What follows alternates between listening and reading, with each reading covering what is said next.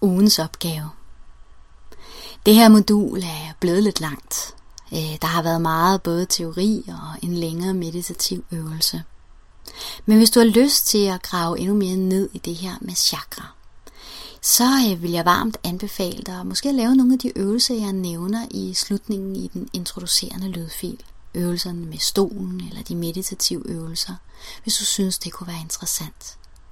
Og ellers så er det en god idé at fortsætte med øh, hver morgen og tak for hjælpen, som der kommer her i løbet af dagen, og du kan også sagtens sige det flere gange i løbet af dagen, hvis du har lyst til det.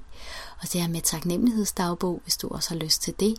I det hele taget, tag de ting ud, de elementer ud, som du har lært her indtil nu, og brug dem. Brug de ting, som løfter dig, de ting, som nærer dig, for allerede nu har du forhåbentligvis fået sådan en oplevelse af, at ved netop at takke om morgenen for den hjælp, der kommer til, at dagen i dag bliver endnu mere fantastisk end nogensinde før, jamen så er det som om, at tingene også glider nemmere.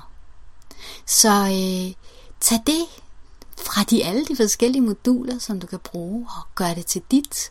Og hvis du har lyst til at grave endnu mere ned i alt det her med chakra, jamen så har jeg, som jeg nævner i slutningen af den øh, introducerende lydfil rigtig mange idéer til, hvordan du kan gøre det.